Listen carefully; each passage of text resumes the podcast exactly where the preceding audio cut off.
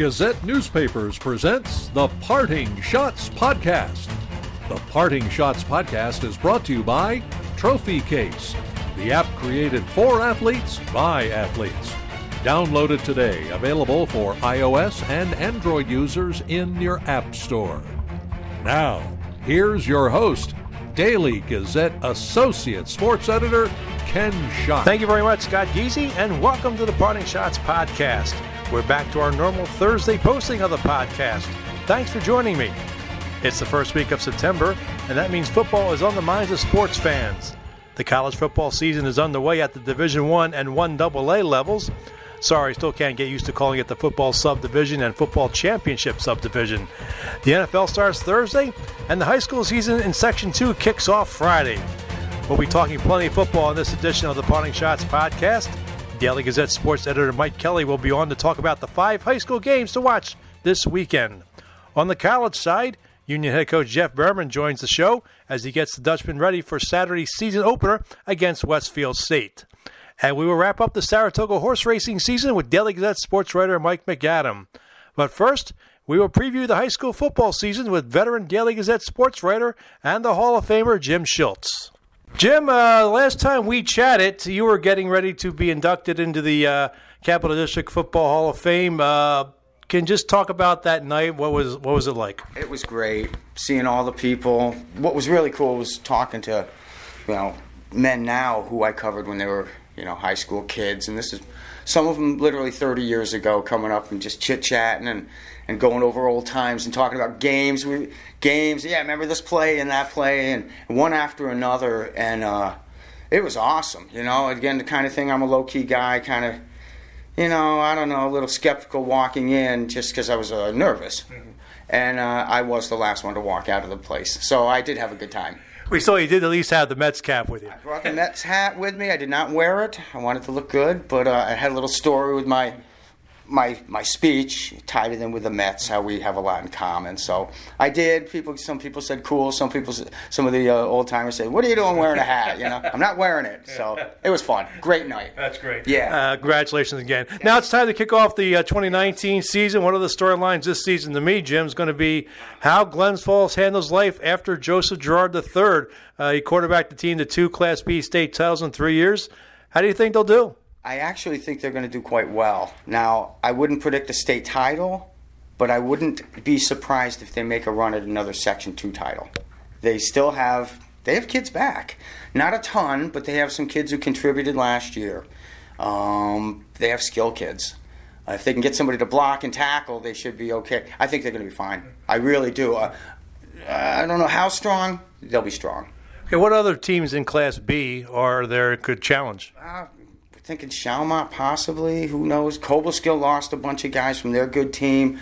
I'm hearing Schuylerville good things, but it takes them sometimes a little bit of time to rev up that that flex bone offense. But I think they're going to be good. Tough to say at this stage who's, you know. But I, I got to. I think Glens Falls is the team right now. You know, we shall see. But I, I think they're, I think they're loaded and ready to come back again. Well, let's take a look at some of the other classes. Let's start with uh, Double A. Double A who knows? You know, you never know. But I gotta, I gotta think Shenendehowa is going to be good. Saratoga's been on a nice run. Uh, last couple years, got to the Super Bowl. Don't forget Shaker. They've got a great thing going. Okay, last I, I, eight nine years they've been right on the cusp, if not winning it. They are the defending champ. So um, it's got to play its way out. But don't count out Shaker. Don't keep an eye on Shaker. What about over at uh, Class A? Class A, uh, you know, you look at Burnt Hills, as a three-time defending champ. Uh, last three years, they got to the state semis. They did lose their entire backfield, but I did a story on it a, couple, a week or so ago. Uh, they have kids who can run, and they're going to find kids who can block. They're going to be good again. And I, going in, I would think they're the favorite, despite their losses. They did lose their entire backfield. Um, they have athletes, and they have great numbers. Uh, a lot of people are struggling these days with numbers. Burnt Hills has numbers. So uh, I'm gonna I'm gonna go out there and watch out for Burnt Hills. Queensbury lost their running back, uh, Liam O'Malley. They've been on a nice run for quite a while, so don't count either of those out. Don't be surprised if they meet in another Super Bowl. But uh, Queensbury, I think, will be there because again they uh, They have that tough offense, and they, they have tough kids. So yeah, but watch Burnt Hills. What about C and D? C and D. Uh, uh, well, let's go back to B. Okay. With B, because we want, need to mention Holy Trinity. Yeah. Has moved up from C to B um, uh, because they're now playing with uh, Holy Trinity's Bishop Gibbons, Catholic Central, and they've added Bishop Maginn this year. They're a B. Uh, Joey Tortello, a quarterback for the fourth year in a row. Nasir Hundley catching the ball uh, for him. These guys are all star kids. Um, I think they're going to be quite good, actually. So watch out for Holy Trinity. Uh, the C's, wow. How can you uh, not include Cambridge? Okay, you know, they've been on such a roll over the last several years, really for decades. Right, you know, but um, so, uh, but again, I don't have a firm handle. There's so many teams in the C's and D's uh, that I don't know about yet. D, I'm not even gonna, don't know where to go yet. But uh, just you got to throw out Cambridge when you talk Class C football in Section Two. So A couple of items uh, I want to touch on. Uh, first of all, Scotia Glenville has a new field uh, turf uh, surface. Field's not ready yet for, for Tartans to play on, so I go there to play their home opener Friday at Schenectady High School. Uh, but it's good that Tartans get a new playing surface. I mean, that, that shows that maybe they're they're committed to the program. They are. They're. They believe they're going to have actually a pretty good season. The field is wonderful. It's beautiful. They just have to do a few details. That's why they can't play on it yet. Uh, they are opening up at Schenectady. I can't remember the opponent. I'm thinking it's Hudson Falls for some reason. Uh, so watch out for Scotia. They got good numbers and a lot of kids back from a team that won, um, had a nice uh, finish to their season last year. 20 kids are back from that group, so they may make some noise. Watch out. Plus, their field is beautiful. They're going to get on us sometime this year. Um, could be a couple weeks down the road. Uh, the other news, and you mentioned numbers earlier. Uh, uh, this this now involving Rensselaer. They're not going to be fielding a team this year. They only had 14 players, two under the uh, required uh, number to have a team. I mean, that announcement came a couple of weeks ago. Uh, has left some teams scrambling to fill those dates that they were supposed to play Rensselaer. I mean, how disappointing is that for a team like Rensselaer not to have a squad this year, and for the schools that have to uh, fill those dates? It's a it's tough for everybody. Um, from what I understand, Rensselaer didn't have great, they didn't have numbers, but their coach was optimistic. Even with what he thought they were going to have, they could win some games. They are not going to play. They are they have a tradition. People don't realize they were at the, at the Carrier Dome years ago. Uh, they played in the state finals back to back. They won five straight Section Two titles uh, at one point in the uh, '90s. Uh, good, solid program. Just they don't got kids. Uh, what that does to the other teams that they were scheduled to play, they are now scrambling. That is flat out. Uh, talk to the Section Two coordinator, uh, Bob Durant. They have to. It happens so late. These teams are now trying to find teams that are everyone's booked. You know, everyone's got their schedule. There's some possibilities out there. I can't really say anything for sure. Um, when I delved into it, there were some possibilities that some of our teams might be able to find a game, but some of them are going to have byes guaranteed. Some teams are just going to go a week without playing. Yeah, what does that say about a program like Rensselaer not able to? I mean, was that how? Is that a warning sign for high school football? Numbers are down all over. You know, uh, we spoke of Holy Trinity. They have a combined just over 30 kids, but that's JV and varsity. They don't have a lot of kids. I was up at Johnstown uh, yesterday. They are playing uh, their varsity sports, which is great. They have 20 varsity kids, 21 on the JV. It's all over. This is not, you know, some teams are fortunate. Your Burnt Hills, your Shenendehowa, uh, Saratoga, traditionally have good numbers. Um, uh, Troy, success breeds brings kids. Okay, that's just a fact.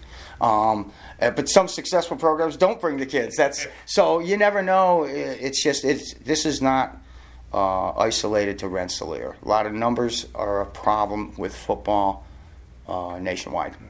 Yeah. So, what game are you going to be covering on Friday? I'm heading over to uh, Burnt Hills. We're going to see Burnt Hills. They play Gloversville.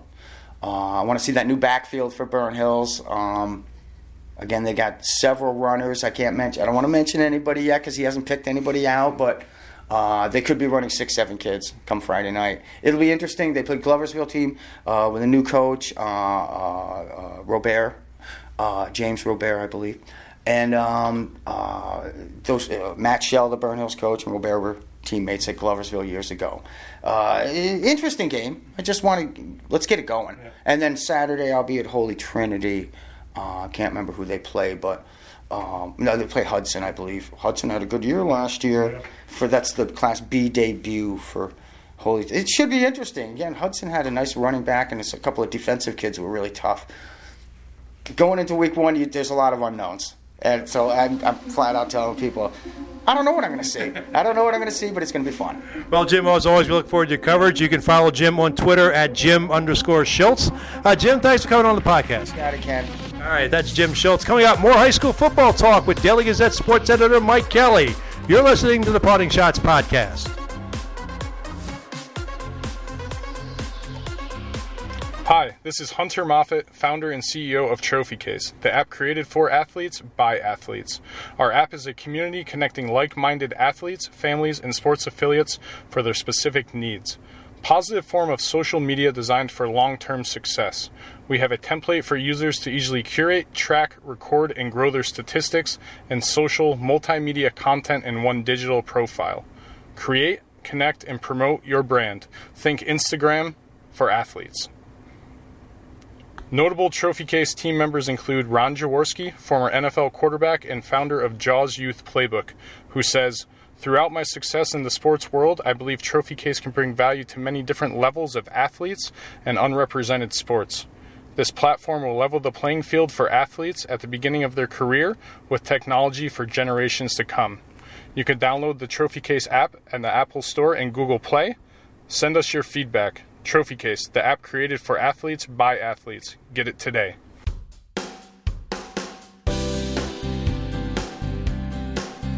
Back on the Parting Schotts podcast, and we continue our high school football preview coverage with sports editor Mike Kelly, who's going to join me each week to look at the five games to watch, and he will make predictions on the games. Uh, get your money ready. anyway, Mike, welcome back to the podcast. Ken, thanks for having me. I appreciate you coming on. Well, let's discuss the five games you have chosen as the ones to watch. Uh, uh, talk, talk, about the, what five games are on the list. Sure. So, I mean, uh, you know, it's probably a difficult challenge each week to pick, but especially in week one when, you know, we're still getting used to these teams, you know, seeing, you know, who the stronger teams are in the area. Um, five games I picked uh, Schalmont at Cobleskill, uh, Troy at LaSalle, uh, Canajoharie Fort Plain at Mechanicville, uh, Cambridge Salem at Greenwich, and Hudson at Holy Trinity. So it's uh, you know a mix of uh, you know a lot, a lot, of smaller schools this week. I think there's only one uh, Class A game with the Troy LaSalle matchup.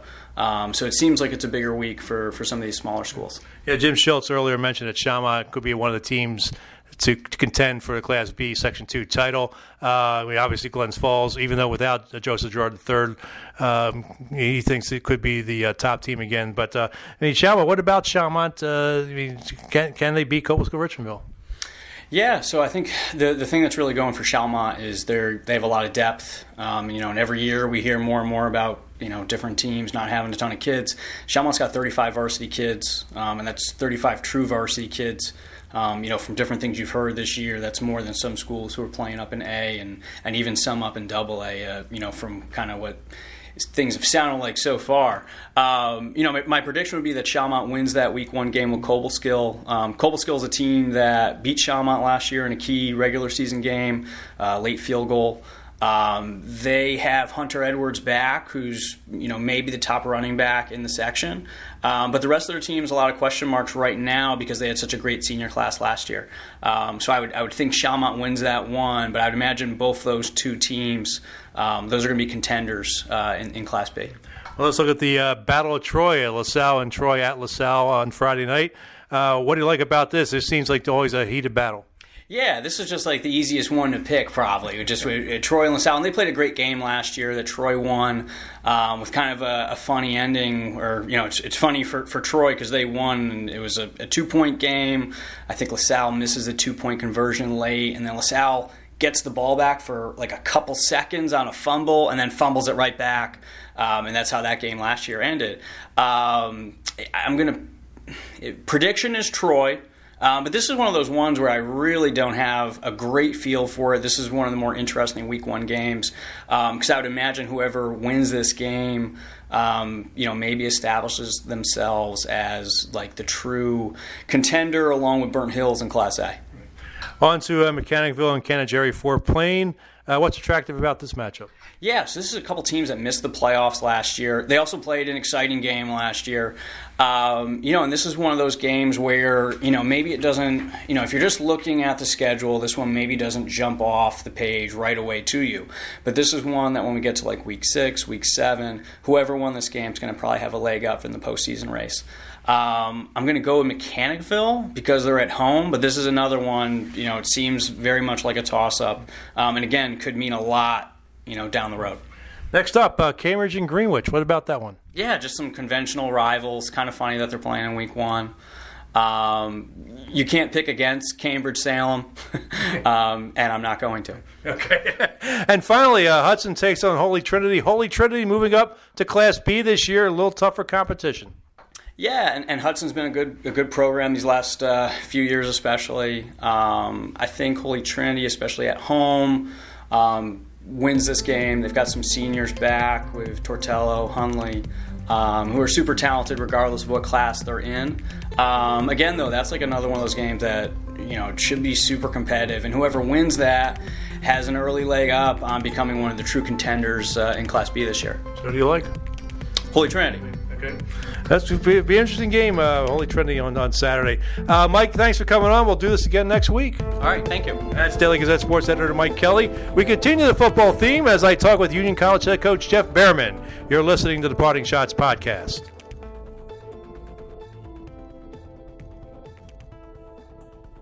Hey, pro football fans. It's time again to match wits with other pro football fans and win a prize by playing the Daily Gazette's You Pick 'em football game sponsored by River Sportsbook. To play, go to dailygazette.com slash football and make your picks before the first game kicks off each week. If you have the most weekly points, you earn a $100 gift card to ShopRite. Play every week, and you can win the grand prize of $1,000. Play the Daily Gazette's You Pick 'em football game, sponsored by River Sportsbook at dailygazette.com slash football.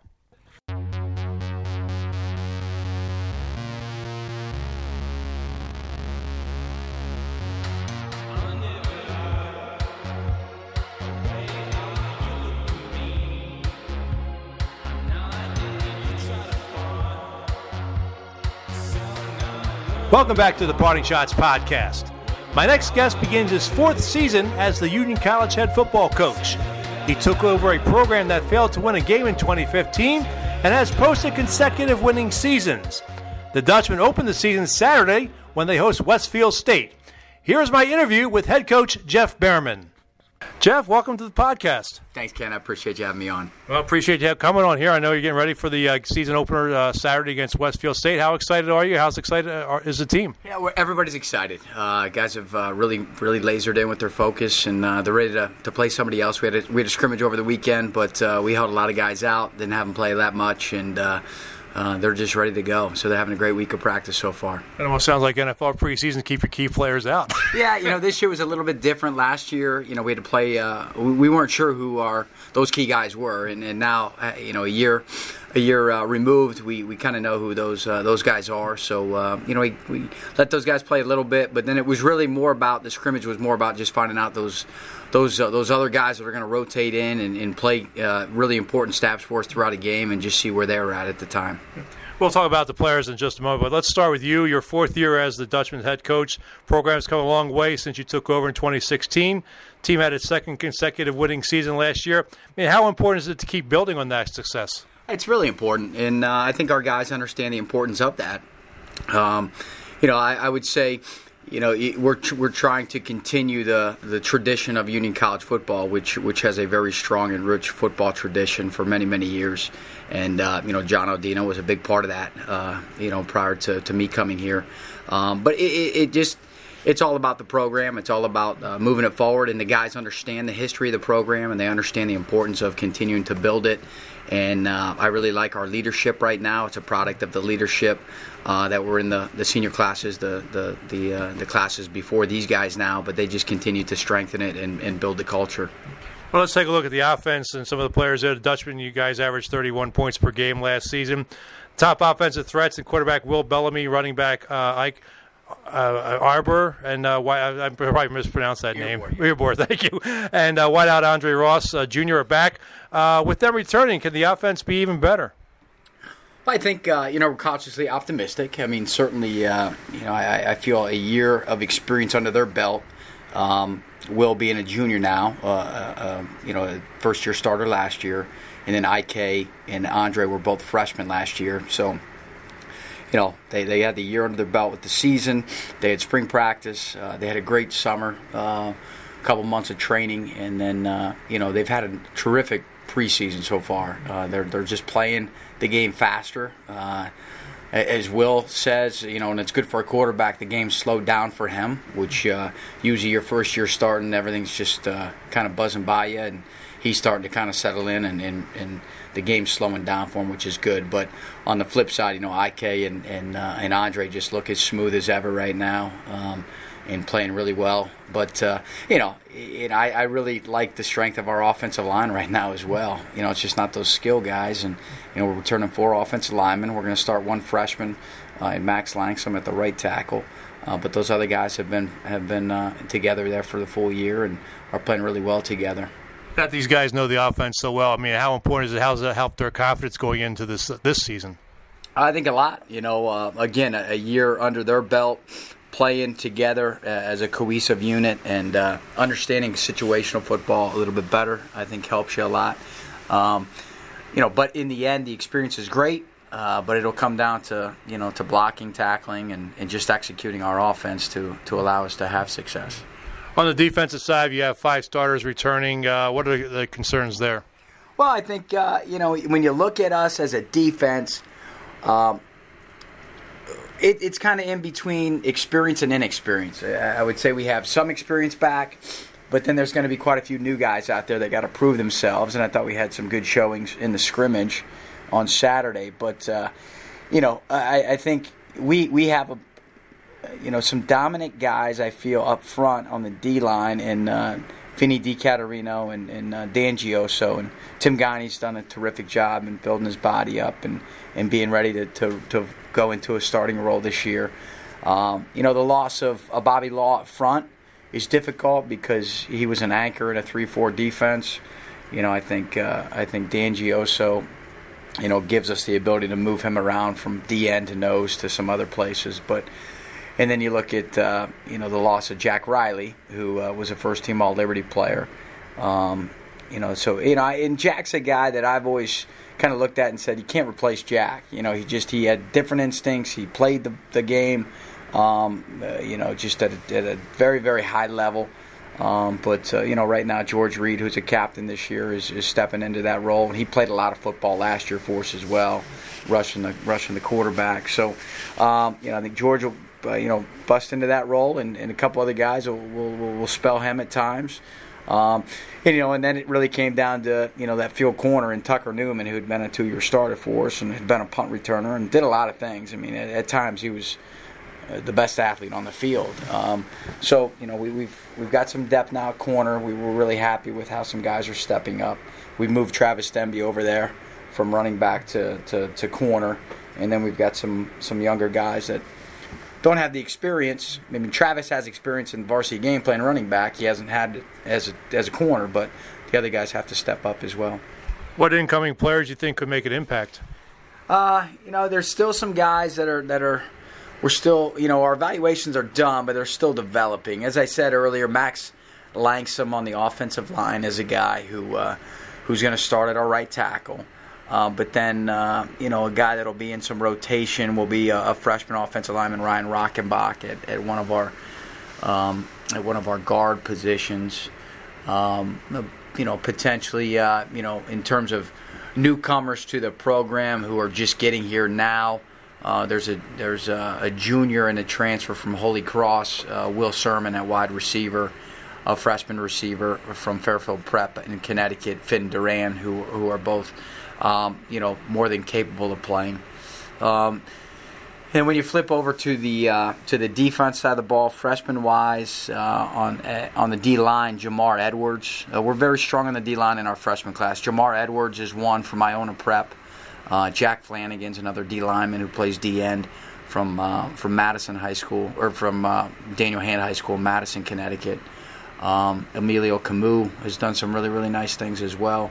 Um, you know, linebacker Spencer Goldstein from Hudson, New York here. So uh, there's definitely some freshmen. Um, you know, I, th- I think uh, that can step up and make some plays for us. Let's talk a little Liberty League here. You guys finished third, uh, tied for third with Hobart last year, uh, just a game out of first place. Uh, you're picked to finish fourth in this year's poll. Uh, what do you have to do to uh, prove the uh, skeptics wrong? Oh, I think it's just take one one week at a time, you know, and that's always been our philosophy. One week at a time, and, and really just focus on ourselves. Um, you know, not worry. We got to know who our opponent is and what they do schematically and who their personnel is. But you know, once we get by that and we understand who they are, uh, we got to really focus on us, and and then it becomes a consistency thing from week to week to week, um, and continuing to build um, the experience in some of those inexperienced players from week to week. But uh, just play it at a at a very fast pace, at a very high level, and at a very disciplined level. Let's look at the rest of the league. We RPI we mentioned won the title last year. Is a picked to win it again this season. Ithaca picked number two and Hobart three. The top four teams in the poll were separated by just seven points. Now there's the seventh team in the league this year in Buffalo State. So how tough will the league be this year? I think the league as a whole will be as strong as it's been since I have been at Union. So I, I think uh, you know you, you, got new coaching staffs and in uh, pretty much all but all but RPI is the only existing head coach that when I got here. Ithaca's new. I'm thinking about this. Roster's new, or uh, Rochester's new. Buffalo State just a new head coach this year. Um, so uh, and Hobart's new with Kevin DeWall. So um, I, I, think new coaches bring new energy and, and, uh, new issues for opposing teams. So um, I, I, think it's as strong as it can be. I think it's a league where anybody can beat anybody. You know, I think uh, I, you know I think RPI is is still the team to beat, uh, being the playoff team here the last couple years and making the good run last year, and then you know Ithaca returns a lot of a lot of key players for them, and they they play such great team defense. And in Hobart, you're just uh, you know you're gonna get you're gonna get their best game every time you play them. Well, Jeff, I appreciate you coming on the podcast, and uh, good luck this season. And we look forward to uh, maybe another successful season. I appreciate it, Ken. Thanks again for having me. That's Union football coach Jeff Behrman. Up next, Daily Gazette sports writer Mike MacAdam looks back at the 2019 Saratoga horse racing season. Stay tuned.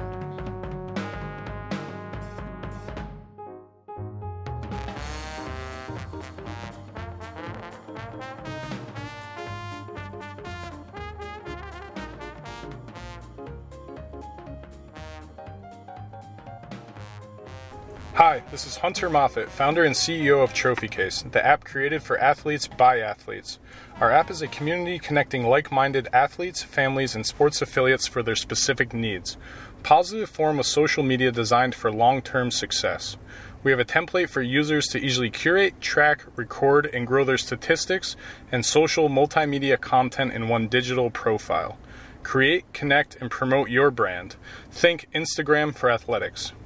Notable Trophy Case team members include Dan Nolan, President and CEO of Hugh Johnson Advisors, owner of the Albany Empire, who says, Trophy Case is an innovative platform that has great potential for athletes. Nolan said, the feedback and experience brings value to athletes, parents, and sports affiliates in one network. I simply think of this as a combination of Instagram and LinkedIn for athletes. You can download the Trophy Case app at the Apple Store and Google Play. Send us your feedback. Trophy Case, the app created for athletes by athletes. Get it today.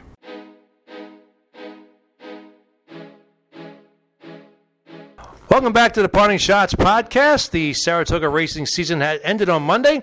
40 days of racing spread out over eight weeks. Was it a success? To talk about the meet is Daily Gazette sports writer Mike MacAdam. Mike, welcome back, and you're in studio. And how tired are you after that eight week run? I'm not tired at all. I mean, it was fun. I mean, you go kind of through through the same cycle every year where, you know, there's a lot of anticipation for the meet, and then at some point, all of a sudden, it's it's Travers week, and you realize there's only two weeks left, and then that last week after the Travers, the air is starting to come out of the balloon, and and it gets a little draggy. But nah, I'm not tired. I'm all fired up, ready to move on to the next thing. Well, the meet started July 11th, a couple of weeks earlier than normal. There were two dark days instead of one. There was one day when a race car was canceled because of excessive heat. There were some very exciting races. Before we dive into the numbers, uh, what are your thoughts on the meet? Um, I think it worked. Uh, you know, certainly the the all sources handle number they topped seven hundred million dollars for the first time ever, and that's usually the strongest and the, the most important indicator of how the the meet went. Um, the early start, you know, I don't, I, I don't really think it had that much of a difference for people. Maybe they just people started showing up a little later in the in the summer than they usually do. Um, I think that first week seemed a little quiet, like people just weren't used to Saratoga being open at that time of year. Um, uh, the two days off, um, I think that worked. Everybody anticipated that it would be good for the horsemen and the employees to have two days off, and I think you know generally people were in favor of it. Now I had sat down with um, David O'Rourke on Sunday. Uh, he's the president and CEO of NYRA. Um, just to kind of do a meet follow up, and they will look very hard at switching the dark days from Monday to Tuesday.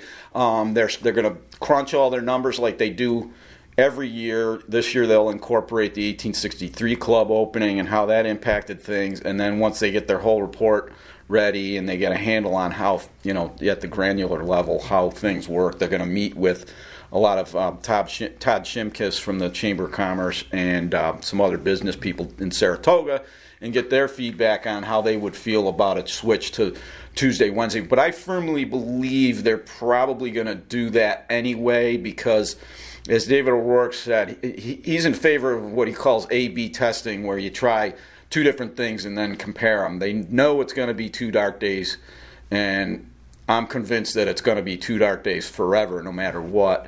But um, I have I have a sneaky feeling that he's going to push hard for Tuesday, Wednesday dark days next year, just to see how it compared to the Monday, Tuesday that they had this year. That leads me to the question I was going to ask uh, a little bit later, but I'll ask it now. Uh, with that possible switch of dark days, do you think the the impact of having racing on Monday next year, if they do this, with you know keep the people that stay Sunday and have maybe more of an impact keeping people downtown on Sunday night and into Monday? I mean, theoretically, yes, but it's hard to really tell how much of a difference it would make. I know in recent years from having Mondays off and going up there and just you know gambling my face off, um, the crowd's really light on Monday. They're really light on Wednesday too. It's really hard to di- differentiate between Monday crowds and Wednesday crowds. So again, it goes back to they'll they'll test it next year and then they'll kind of compare the numbers in some meaningful way and figure out which way is better and then proceed accordingly after that. Well, let's talk about the numbers. Uh, Gazette reporter Stephen Williams wrote in uh, Wednesday's Gazette uh, and online at dailygazette.com that attendance for the meet was down 6%. Of course, they lost one day to racing because of the weather, as we mentioned, the excessive heat. That was on a Saturday, which is usually a, a big draw.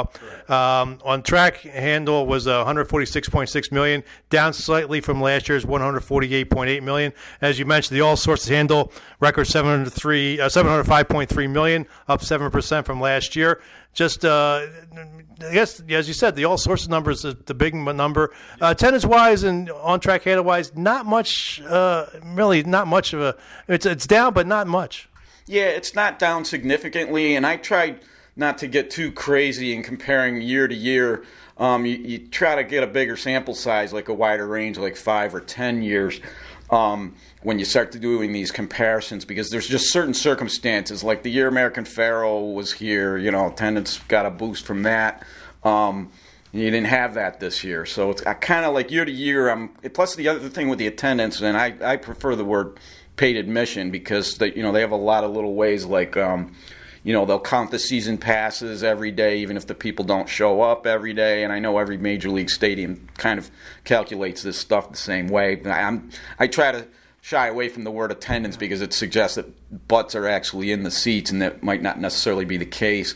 Um, so the all sources handle is is the big one. Plus, they topped a million in paid admission for the fifth year in a row, which was good. Again, losing that one day because of the um, the heat index. Um, so I, I, mean, the, the, numbers are strong and solid, and that, and these days, um, you know, the key number is all sources handle. That's people out of state betting on Saratoga's product and, and the NYRA brand and all that stuff is reinforced. Um, so that that's the key number to me. Well, let me ask you about uh, the Woodward on Saturday. Just an impressive uh, performance. Preservationist. Um, it, it's interesting because um, um, I asked Jimmy Jerkens, the trainer, after the race, because um, in the Whitney, he kind of freaked out and got all sweaty and and uh, and charged out to the lead, which isn't really his best running style, and he wound up finishing in fourth place to McKinzie. And then he was a total different, well-behaved boy in, in the Woodward. Um, and apparently, trainer Jimmy Jerkens kind of shuffled his uh, stall assignments at his barn and put some fillies at the end away from Preservationist's because he was getting a little studdish and a little coltish. He's six years old, but he's still acting like a hormonal teenager around these fillies, and apparently that that was um, taking him off his game a little bit, or certainly would they, you know, they just wanted to tweak something and try it, and he's he was a, a different horse in the uh, in the Woodward and was able to show off his talent, which was you know it was great. Were, were blinkers used in the uh, barn? Uh, no, I think it was just physical removal, and you know, I mean, you, they let him see whatever he wants. You just don't want him to like. There's other senses that that come into play there that I think they were trying to curtail. What was for you personally? What was the highlight of the meet? From a racing standpoint, that's an easy one, and that was the duel between Midnight Bisou and Elate in the Personal Ensign on Travers Day. Um, the photo we used from Erica Miller, who did, by the way, a wonderful job the whole meet for us.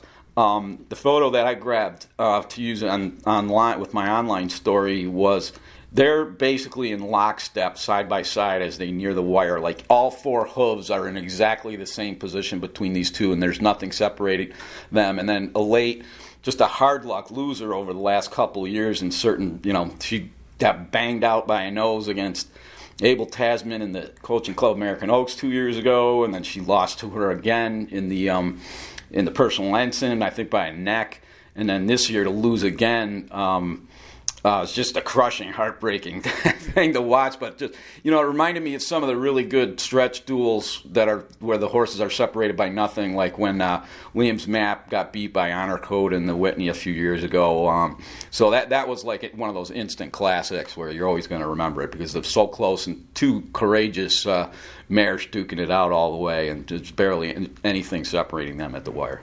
Well, Mike, you did an outstanding job with your coverage. Thanks for coming on the podcast during the eight week run. Uh, next time we'll have you on the podcast, it's going to be about Union hockey. I have to remember remember what a hockey puck looks like all of a sudden. I've seen some hockey puck shaped things over the Saratoga meet, but a, a different color. Um, but yeah, well, um, thanks for having me. It was a fun meet, um, as usual, uh, challenging, but a lot of cool stories and a lot of interesting things to see. So, yeah. well, just get rest up a little bit, get ready for hockey season. Um, yes, I do have a vacation, but uh, after that, we'll suddenly we'll, we'll be in full hockey mode. All right, that's Mike MacAdam. Uh, we'll be back up, uh, back to wrap up the podcast in just a moment.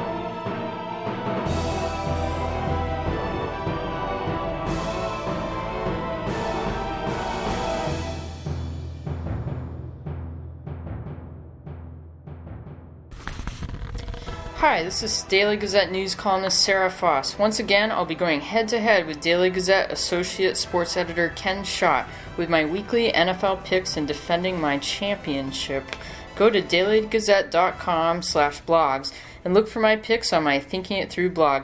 You can find Ken's picks at dailygazette.com slash sports. Back to wrap up the podcast, and as Sarah Foss said, look for her NFL picks along with mine. It's going to be a fun season. Also, look for my blogs on NFL and college football TV coverage this week. You can find it at dailygazette.com slash sports slash parting shots. And that wraps up another edition of the Parting Schotts podcast. I'd like to thank my guest, Daily Gazette staffers Jim Schiltz, Mike Kelly, and Mike MacAdam, and Union football coach Jeff Behrman. The Parting Schotts podcast is brought to you by Trophy Case, the app created for athletes by athletes. Download it today available for iOS and Android users in your App Store. If you have questions or comments about the podcast, email them to me at schott, that's S C H O T T, at dailygazette.com. Follow me on Twitter at slapschotts. The views expressed in the Parting Schotts podcast are not necessarily those of Gazette newspapers. The Parting Schotts podcast is a production of Gazette newspapers. I'm Daily Gazette Associate Sports Editor Ken Schott. Thanks for listening, and I'll catch you next time. Good day, good sports.